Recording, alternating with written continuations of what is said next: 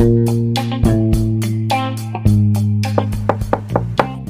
silakan masuk di podcast Tontowi Bersaudara. Iya, podcast ini berisikan Unga, Intan, dan Ratu. Dan bakal nyeritain seputar isi kepala kita bertiga. Ya, semoga ada faedahnya ya. Oke deh kalau gitu, silakan duduk. Halo kawan-kawan, ketemu lagi nih di podcast Tontowi Bersaudara. Nah, episode kali ini nih kita bakal ngomongin tentang bullying. Kebetulan karena Intan dan Ratu pernah jadi korban bullying, sedangkan aku ngerasa nggak pernah. Makanya hari ini aku akan jadi orang yang ngulik-ngulik nih apa yang sebenarnya dirasain sama Intan Ratu lah di sini yang pernah jadi korban bullying. Mm, siapa tahu nih aku ternyata jadi korban atau nggak secara nggak sadar aku pernah bullying orang. Eh, eh. Ini interviewnya kayak lagi di kantor polisi Iya ya? iya iya, ini suasananya harus mencekam. Enggak ada enggak ada. Oke, yang pertama nih aku pengen tahu nih, kapan kalian ngerasain kalian jadi korban bullying deh? Coba eh, Intan dulu deh. Kalau aku eh, ngerasain apa ya masa-masa bullying gitu ya, itu tuh Hmm. udah dari aku SD itu tuh pas ini apa namanya pas aku jadi murid baru. Jadi pas aku jadi siswa baru siswa pindahan kan kita emang kemarin kita sempat juga ngebahas tentang nomaden tuh ya. Kita emang suka banget pindah-pindah dan kita tuh punya banyak banget experience eh, kita jadi anak baru kayak gitu. Eh, waktu kita pindah ke Malang gitu ya namanya juga eh, apalagi aku dulu tuh orangnya tuh tipikal orang yang takut banget gitu. Jadi sama orang tuh takut. Maksudnya ketika ada masalah atau apa ya dimusuhin temen takut. Pokoknya takutan lah penakut banget kayak gitu.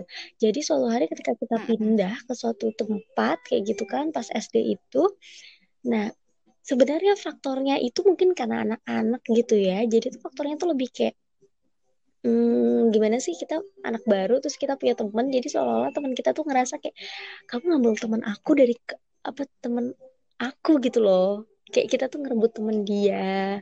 Paham gak sih? Iya iya. iya eh, serius yang kayak gitu. Terus kayak sampai dilabrak gitu kan pas lagi jajan istirahat tiba-tiba kita kayak di didatengin segerombol kawanan bilang eh kamu tuh ya ngambil teman aku kayak gitu-gitu. Padahal kita cuma ngerasa ya udah sih namanya anak baru ya kali eh, gitu kan kita ada di satu tempat terus kita nggak punya teman kan ya nggak mungkin. Nah ya hal-hal kayak gitu terus yang terparah nih bener-bener terparah itu waktu aku SMP jadi habis ya di SMP itu aku tuh sampai depresi.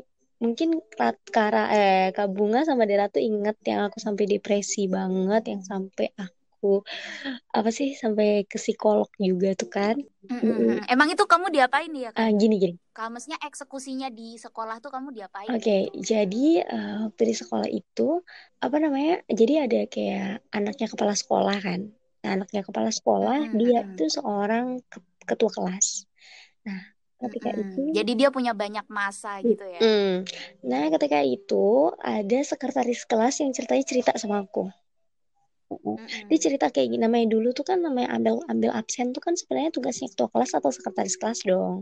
Nah, sekretaris kelas itu Iya. ngerasa kayak kok aku terus sih. Nah, dia cerita dong sama aku. Aku setelah itu dia kayak merasa keberatan. Nah, aku akhirnya ngomong lah sama si ketua kelas dong. Aku bilang, "Eh, yuk eh, harusnya kalau mau apa ambil absen tuh gantian lah kayak gitu kan." Jadi biar apa ya, biar Kamu sebut nama ya ini Oh tadi. iya, astagfirullahaladzim, mohon maaf.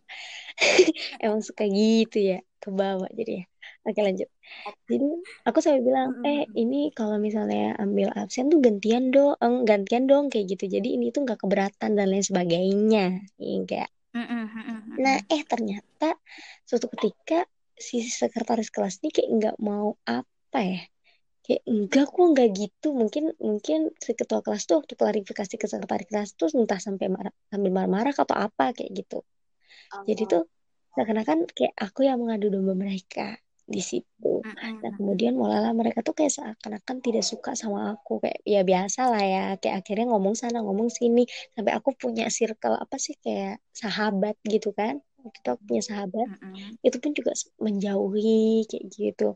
Sampai aku tuh akhirnya tuh mainnya sama kakak kelas kayak gitu. Karena kayak bener-bener satu angkatan kelas 8 itu bener-bener semuanya sampai yang lebih parah apa coba? Bapaknya tuh ikutan kayak ngerti gak sih? Kayak ngecilin kita. Guru, guru emang kamu diapain waktu itu? Dia dikucilin nah, nggak lebih kayak bagaimana gimana sih kita anak kecil tuh? Gimana dilihatnya? Gimana tidak diperhatikan di sekolah? Kerasa kan pokoknya tuh kayak ya kita tuh jadi orang yang pokoknya dipandang buruk banget sampai ke ke, ke apa namanya? Uh, semuanya lah maksudnya ke seluruh elemen yang ada di sekolah kayak gitu. Akhirnya aku sampai nggak mau sekolah. Sampai nggak mau sekolah sampai kayak sakit sakit sampai kayak gini kata mama ini anak sakit ngerasa sakit tapi dia nggak pernah tapi sebenarnya ketika aku cek di apa namanya di puskesmas aku nggak sakit paham nggak? Iya iya. Secara jasmani itu sehat tapi aku merasa merasakan sakit. Jadi dibilangnya karena itu udah lama banget prosesnya aku disuruh ke psikolog. Sampai di psikolog sampai kalau di sekolah itu bawa psikolog sampai yang bikin mama geram itu adalah ketika maksudnya mama sampai ke sekolah sekolah juga tuh kayak ada pembelaan pembelaan dari sekolah tentang perilaku mereka gitu loh paham gak sih? Nggak ada pembelaan ke aku. kayak dibenarkan nah, gitu ya? Nah yang seperti itu. Makanya terus keputusan terakhirnya adalah papa nge sempat ngomong sama aku Intan mau pindah sekolah nggak? Nah itu yang benar-benar aku iya aku mau pindah sekolah. Gitu. waktu itu kamu uh, uh, dari kamu sendiri kemudian tidak meminta jauh-jauh sebelumnya misalnya gitu. Apakah memang hal itu sulit juga kamu ungkapkan gitu ke orang tua gitu sulit kan hmm. dan aku pun ngerasa sampai detik ini gitu aku tipikal orang yang sulit mau ngomong mau meminta apa terlalu kayak Ih, pasti nanti enggak Ih, pasti nanti gini gitu pasti tapi enggak kain waktu awal-awal kamu ngerasain masalah kayak gitu tuh kamu uh, cerita emang enggak. dari awal cerita gitu kan enggak. ke mama atau kamu enggak. diem Tahu hmm. aku mama tahu itu waktu aku sudah di psikolog. Tuh. Setertutup itu gitu. Menurutmu itu kenapa sih kamu memilih untuk diem aja atau karena kamu sendiri emang oke okay, kamu tadi bilang gak mau tapi apakah juga karena uh, apa gitu yang kamu bayangin kalau kamu cerita ke mama gitu sampai kamu milih untuk nggak usah cerita gitu? Gak tahu kayak apa ya aku nggak nggak kepikiran untuk cerita masalah itu ke siapa pun maksudnya nggak tahu gitu. Padahal nggak ada juga kayak ancaman awas kamu yang ngomong nggak ada. Cuman akunya takut nggak tahu apa ya yang aku rasain saat itu. Tapi kalau masalah-masalah kayak ada masalah-masalah kayak gitu emang aku sampai sekarang pun kayak kadang-kadang nggak usah cerita deh kayak gitu. Ya. nggak ada juga nggak ada juga pikiran kayak ntar ngebebanin? Nggak nggak ada nggak ada pikiran kayak gitu. Cuman nggak tahu. Takut dimarahin gak sih kain takut dimarahin gitu mungkin Iya, mungkin terus aku juga ngerasa ya udah sih aku bisa desain sendiri gitu. Hmm. Oke, oke. Uh, nanti kita bakal ngulik nih punya Intan sekarang yang Ratu nih. Kau gimana tuh?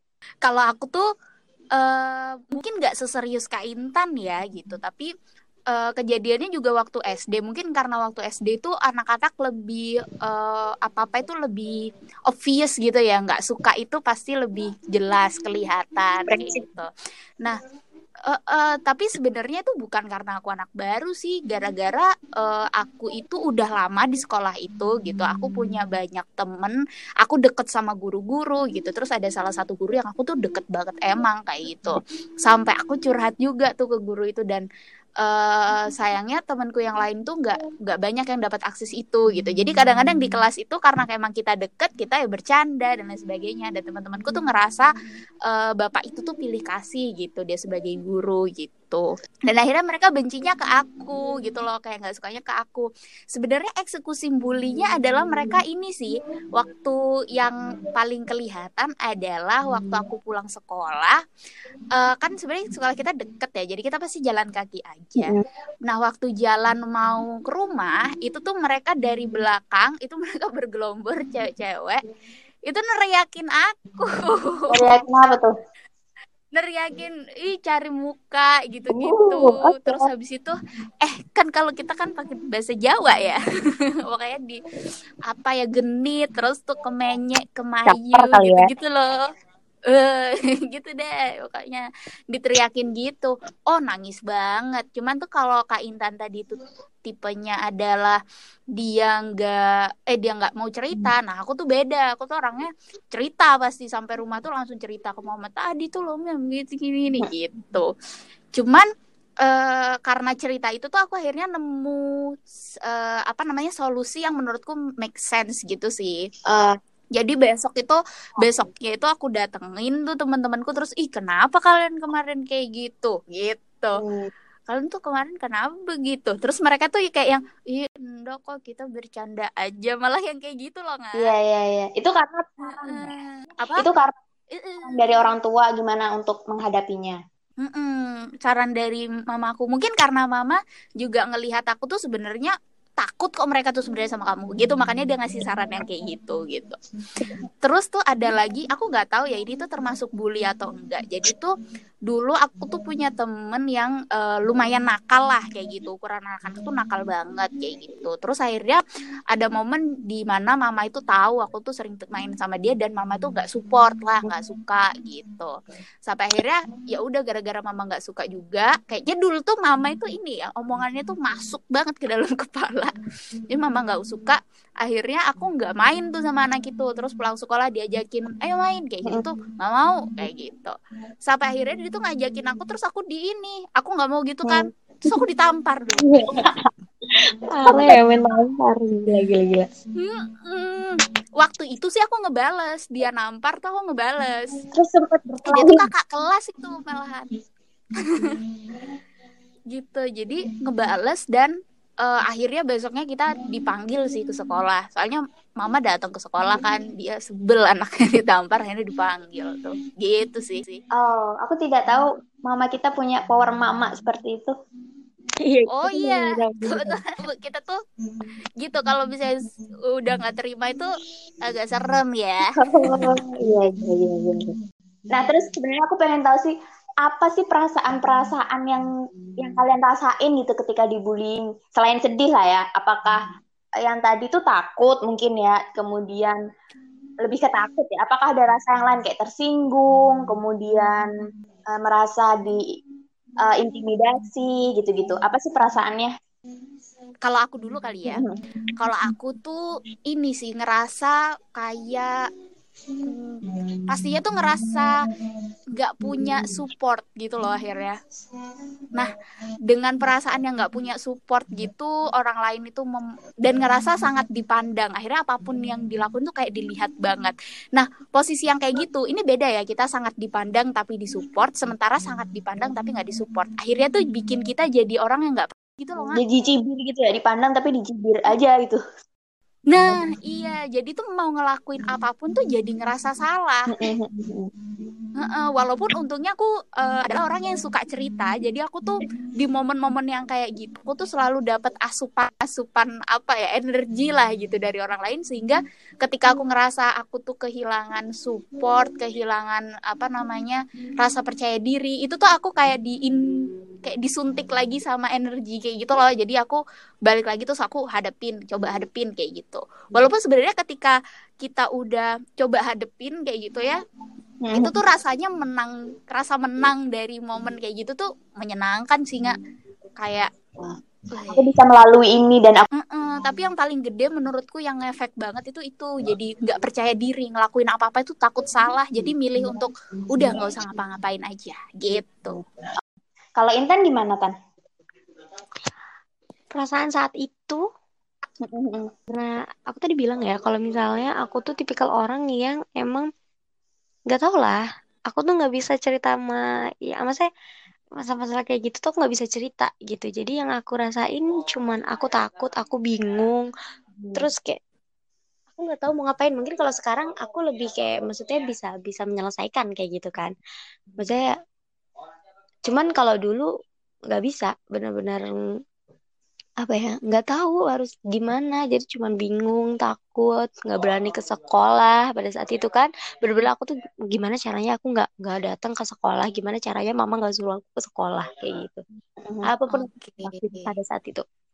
Yang yang perlu punya sense lebih itu tuh keluarga di sekitar sih. Karena memang eh, mungkin karena sifatnya atau karena memang suasananya membuat dia itu overthinking mungkin di satu pihak sehingga dia nggak berani untuk ngomong gitu atau memang ada tekanan juga dari pihak lain nah itu sebenarnya uh, keluarga sih kalau menurut aku yang uh, apa namanya lebih aktif lah gitu untuk atau lebih lebih sensitif gitu untuk kemudian cari tahu gitu ya. Mungkin aku waktu itu tidak sensitif ya, maafkan aku karena aku taunya setelah selesai semua.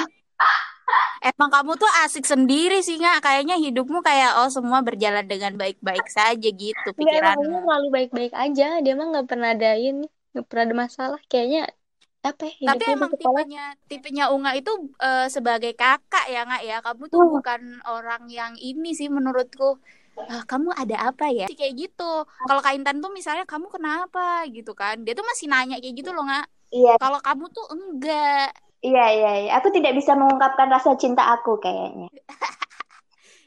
Ditransfer aja sih gak apa-apa. Itu udah mengungkapkan sih. Oke nih. Tadi sebenarnya momen berat sih udah kelihatan ya bahwa memang itu momen yang berat adalah di mana semua kayak nggak mendukung nggak support dan pengen keluar tapi nggak nggak tahu gimana cara keluar gitu kan. Itu momen yang paling berat. Nah kalau boleh mm sih kalian pilihnya gitu uh, penyembuhannya. Kalau misalnya dari aku mungkin buat uh, teman-teman juga ya kalau misalnya kalian punya momen yang kayak gini menurutku itu cerita sih. Uh, cerita tuh ke orang yang menurut kalian ini sih menurutku. Bisa dipercaya dan uh, rasional gitu pikirannya gitu. Kalau misalnya kita cerita kadang kalau misalnya ke teman-teman sama umur mereka itu uh, respon yang sabar ya, kamu pasti bisa kayak gitu. Atau respon yang menurutku nggak dewasa. Misalnya mereka ngebully balik kayak gitu. Nah, itu tuh menurutku jadi masalahnya semakin runyam kayak gitu. Misalnya uh, aku pernah juga sih misalnya punya masalah temanku punya masalah kayak gitu. Dia di, ngerasa dibully nggak diterima sama ini. Terus akhirnya dia cerita ke kita kita nih yang waktu itu masih muda gitu. Akhirnya yang kita lakuin adalah uh kita bully aja tuh orang kayak gitu kan.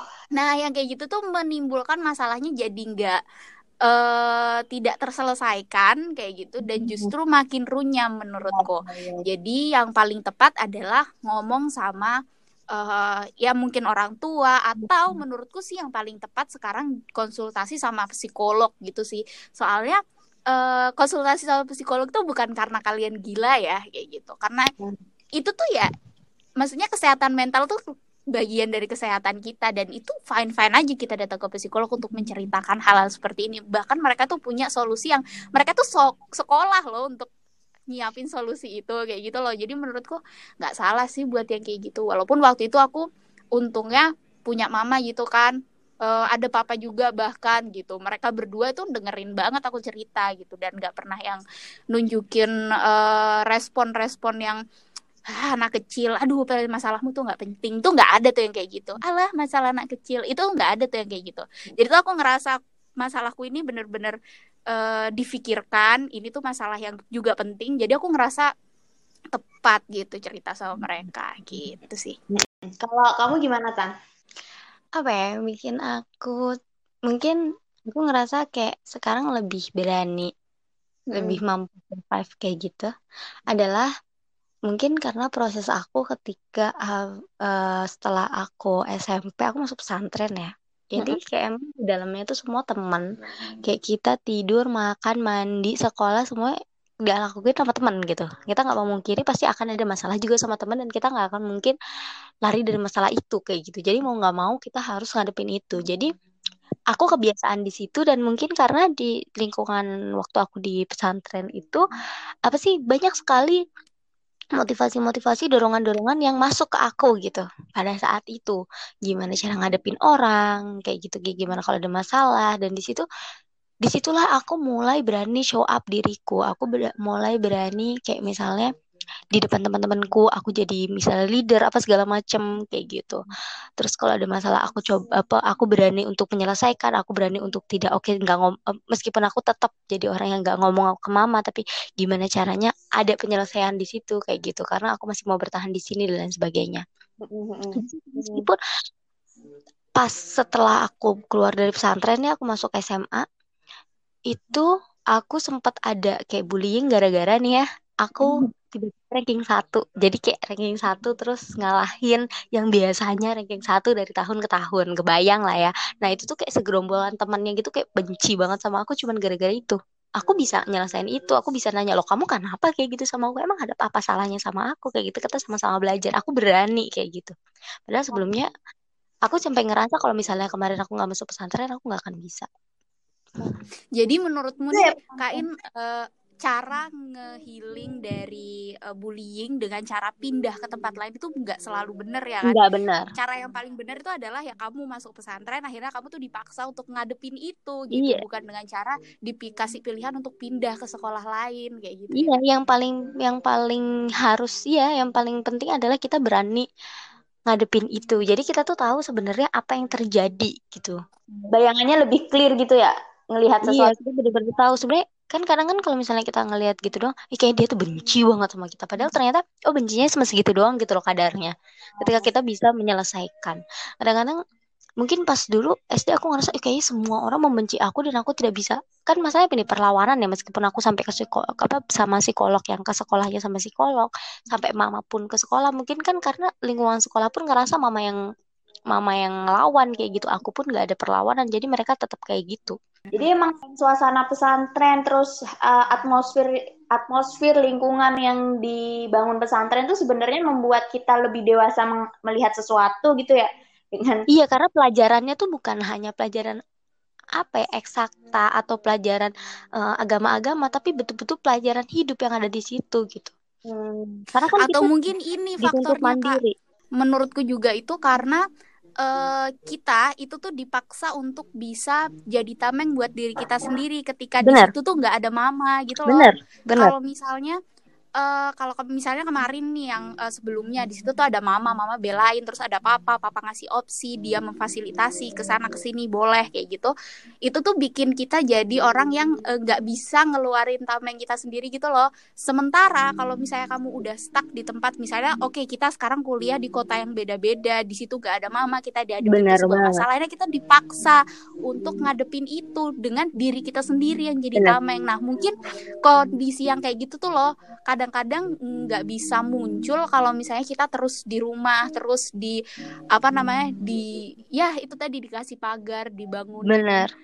Kalau aku kalau aku mikir-mikir jangan-jangan uh, kenapa aku misalnya terhindar maksudnya aku nggak ngerasa jadi korban bullying mungkin karena itu sih. Jadi uh, selama ini kan aku pernah misalnya hidup sama nenek kan nenek kita kan. Jadi sempet nggak sama uh, papa mama terus habis itu perlakuan nggak tahu sih. Aku ngerasa perlakuan misalnya papa ke aku tuh nuntut aku untuk misalnya mandiri gitu. Misalnya ketika waktu uh, eh, SMP atau SMA ban ban uh, kendaraanku bocor gitu kan dan motorku bocor mm-hmm. selalu diminta papa untuk kamu harus nyelesain sendiri jangan sampai kamu ngeribetin orang rumah gitu. Terus untuk melakukan sesuatu tuh kamu tuh harus bisa ini gitu. Kamu harus bisa uh, misalnya kamu uh, harus bisa mandiri ke depannya. Jadi tapi aku ngerasa uh, pun sebenarnya mama papa itu berusaha melindungi gitu ya.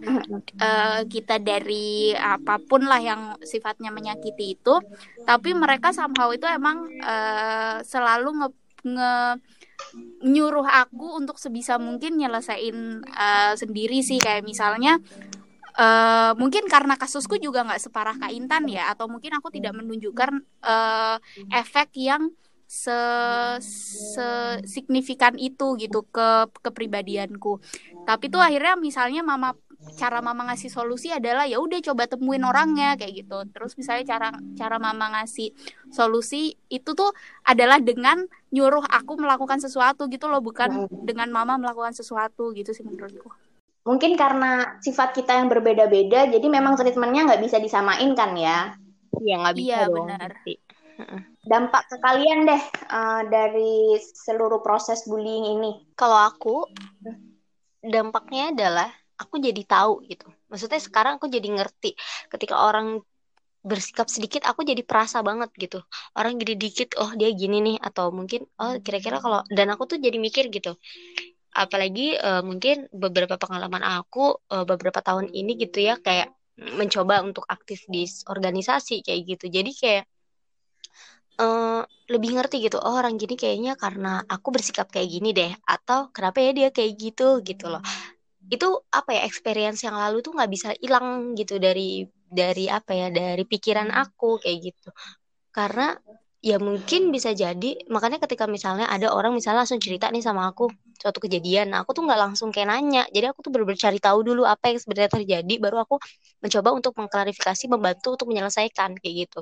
Even hmm. sama-sama konteksnya kan sama ya pengen sama-sama eh, membantu menyelesaikan kayak gitu. Tapi dengan cara yang lebih aku harus tahu dulu nih bener-bener kejadiannya kayak gimana. Siapa tahu yang ini ternyata cuman ngerti nggak sih? Karena sebenarnya nggak suka aja nih antara like dislike doang nih dan lain sebagainya kayak gitu. Jadi bener-bener dampaknya adalah aku menjadi lebih paham bagaimana aku harus menyikapi sesuatu khususnya ke orang ya. Iya iya iya ya. dan bagusnya sekarang aku bisa lebih bodoh amat. Iya sih bersikap bodoh amat tuh kadang-kadang sangat menguntungkan. Karena aku jadi kayak kau suka nggak suka terserah Mm-hmm. Itu aku aku niatku pokoknya bagus. Yang tahu yang di atas niatku bagus. Itu aja. Oke. Okay. Kalau Ratu gimana? Kalau aku tuh menurutku uh, malah nggak bodoh amat sih kalau aku. okay. Jadi gini, aku tuh ngerasa uh, aku tuh sadar beberapa kali uh, bullying di aku atau uh, tidak diterimanya aku tuh gara-gara juga uh, sedikit banyak tuh juga gara-gara sikapku kayak gitu. Sikapku yang kadang-kadang tuh suka meletup-letup uh, kayak misalnya kayak kayak episode-episode selanjutnya lah aku tuh pingin pingin terlihat kayak gitu loh. Ada perasaan-perasaan kayak gitu bikin uh, bikin sebenarnya uh, apa ya mungkin kayak arogan sombong omonganku pedes dan lain sebagainya. Jadi bikin orang itu akhirnya nggak suka. Terus mungkin uh, rasa bencinya itu tertumpuk sehingga mungkin mereka ngebully kayak gitu. Jadi uh, dari sekarang tuh aku akhirnya jadi orang yang nggak nggak nggak segampang itu bodoh amat sih. Jadi kalau misalnya ketemu sama orang itu tuh dipikir kita tuh mau ngapain terus apa sebenarnya tujuannya dan kita tuh harus terlihat seperti apa kayak gitu. Itu tuh sih jadi kalau misalnya ketemu orang tuh lebih begitu. Terus sama ini sih uh, akhirnya uh, kayak hubungan sama orang itu aku jadi mikir akan dibuat sejauh apa kayak gitu. Jadi nggak semua orang tuh uh, apa namanya uh, aku pingin deket banget tuh enggak kayak gitu jadinya. Jadi uh, misalnya oke okay, hubungan sama orang tuh misalnya kalau rumah itu oke okay, orang ini cuma sampai pagar oh orang ini udah boleh sampai ruang tamu oh orang bener, ini bener, boleh bener. masuk uh, uh, dan oh, orang ini boleh masuk kamar. Nah yang kayak gitu tuh uh, ini sih jadi jadi ada kayak gitu gitu sih menurutku. Emang sih kalau kan uh, bentuk bullyingnya kemudian uh, sifatnya antara kalian berdua bentuk bullying sifat kemudian sejauh apa bullying yang dihadapin itu emang ben emang beda-beda kan nggak bisa disamain iya orang nggak bisa. gitu. Mungkin kalau yang Intan karena dia nggak mau ngomong akhirnya uh, yang yang dibutuhin adalah dia berani untuk ngomong dan menghadapi. Kalau Ratu karena karena dia yang tidak peduli sehingga dibully berarti oh berarti uh, yang benar adalah kita lebih lebih ngelihat kan? Lebih lebih dengerin kenapa orang jadinya yang salah adalah diri kita gitu kan? Tipe-tipe bullying tuh emang beda-beda bentuk-bentuk. Kayaknya emang banyak banget deh. Ini yang untuk terakhir nih pesan-pesan kalian untuk orang-orang di sana entah itu bullying entah itu yang dibully itu apa. Aku nih ya. Kalau dari aku untuk yang pertama uh, yang dibully dulu deh. Karena sama sama se, mungkin sesama pernah jadi korban kayak gitu. Kalau kalian uh, ngerasa kebuli yang pertama kalau kalian masih ada apa namanya jangkauan maksudnya masih ada teman di sekitar masih ada saudara atau orang tua lah setidaknya itu mending kalian cerita aku yakin kalian bakal punya solusi gitu. Jangan diem aja. Jangan sampai kalian kayak memendam itu sendiri karena itu jadinya akan muncul pemikiran-pemikiran yang buruk. Karena aku ngerasain itu gitu. Akan banyak sekali pemikiran-pemikiran buruk sampai bahkan sampai di titik kayak udahlah aku pengen mohon maaf ya kayak udah aku pengen bunuh diri kayak gitu. Untuk untuk udah mending aku nggak ada di dunia ini kayak gitu. Bisa jadi di situ. Bisa sampai di titik itu ketika kita ngerasa kebuli gitu ya dan untuk yang ngebully gitu ya uh, mungkin kita mungkin sekarang gini ya sekarang adalah era di mana ngejudge orang itu adalah sesuatu yang funny itu tuh bisa jadi lelucon oh. Jangan sekarang aku tuh bener-bener ngerasa ya di lingkungan aku bahkan di lingkungan kampus aku kayak seakan-akan ketika kalian merendahkan orang itu tuh adalah sesuatu yang menyenangkan tapi kalian tuh nggak pernah tahu gitu loh. Mm-hmm. Orang ketika ketika hal itu terjadi orang bisa ketawa tapi ketika dia di rumah kita nggak tahu apa yang dia iya pikirkan. Iya Karena mm-hmm. apa ya?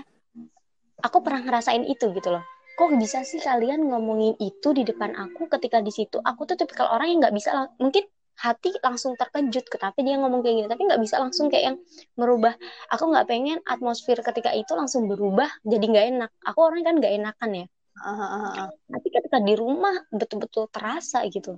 Kok bisa sih anak-anak tadi ngebahas kayak gitu? Nah kita nggak pernah tahu apa yang sebenarnya dirasain. Kalian boleh lihat misalnya teman kalian nyap apa ngasih tahu eh kenapa kamu tadi ngasih apa ngebully dia kayak gitu? Dia ngerasa oh enggak tadi dia tawa-tawa tapi kamu nggak tahu gitu loh. Sebenarnya ketika dia pulang apa yang dia rasain apa yang sampai ya kan kita nggak tahu. Iya iya iya iya.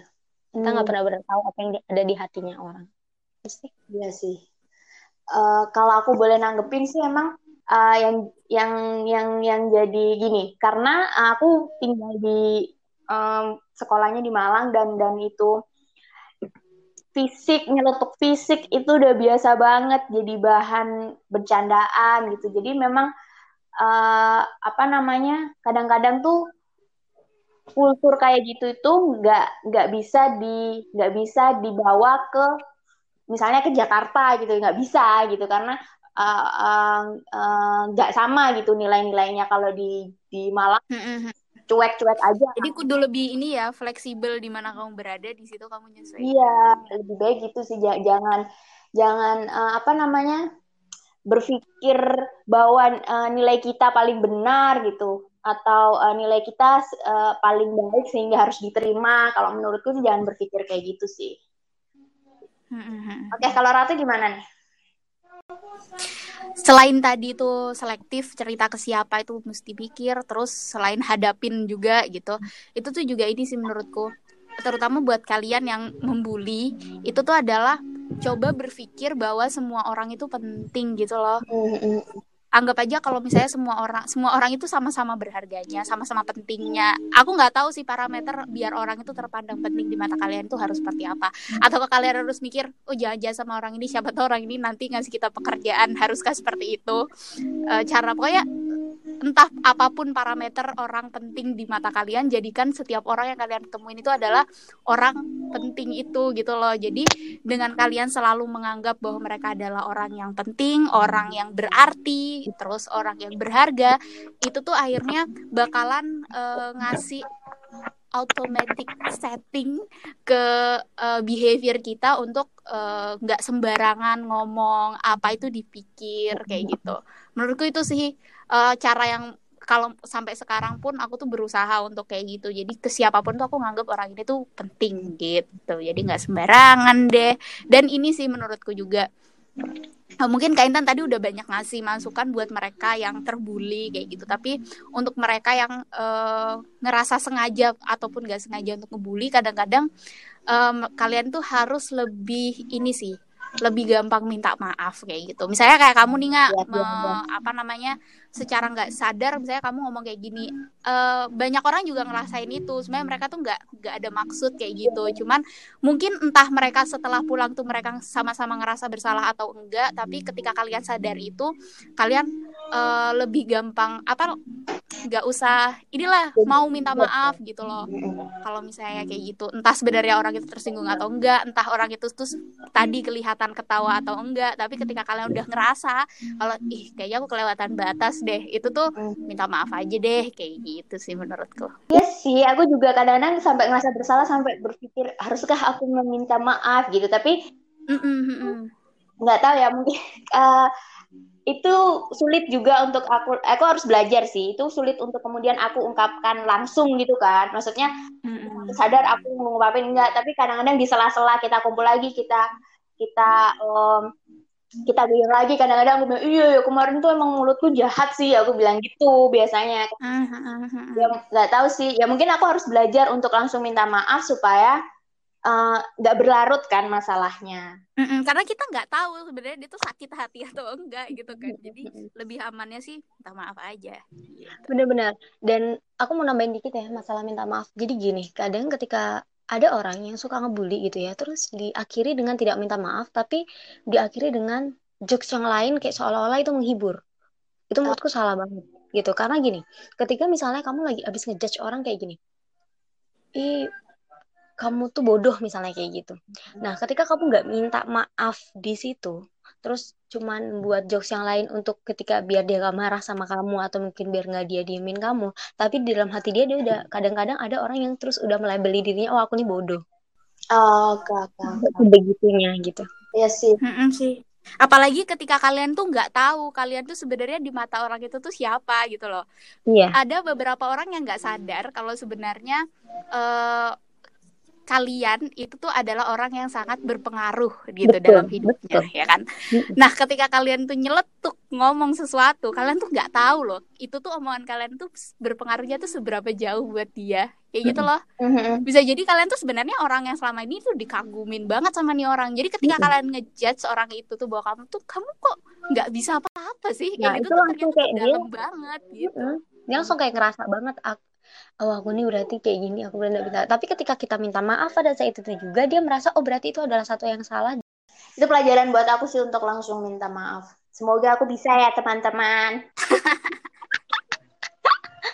Kan judes aku gak tahu sih nggak aku emang gak bayangin kamu tuh orang yang gampang maafin aku ya gitu. Tapi aku yakin kamu akan menemukan stylemu sendiri iya, cara minta maaf, minta maaf. cengenges cengenges atau apa. Paling gini kalau di bahasa Jawa uh, sepurane ya hehe. Aku lo mek guyon ngono paling. Gitu. nah iya mungkin kayak gitu sih. Saya kalau misalnya eh, maaf ya aku tadi gini rasanya juga aneh sih. Iya benar-benar oke deh uh, mungkin itu terakhir dari kita. Uh, semoga hmm. ini bisa jadi bahan refleksi untuk aku sendiri uh, dan teman-teman yang lainnya gitu yang bawa korban juga atau bukan yang korban atau pernah jadi gitu. Jadi lebih lebih sensitif lah kita untuk sesama kita gitu. Karena kita hidup hmm. di dunia ini agar lebih damai. Demikian uh, episode kali ini. Jangan lupa uh, untuk ngikutin atau dengerin episode kita selanjutnya. Oke? Okay? oke. Okay. bye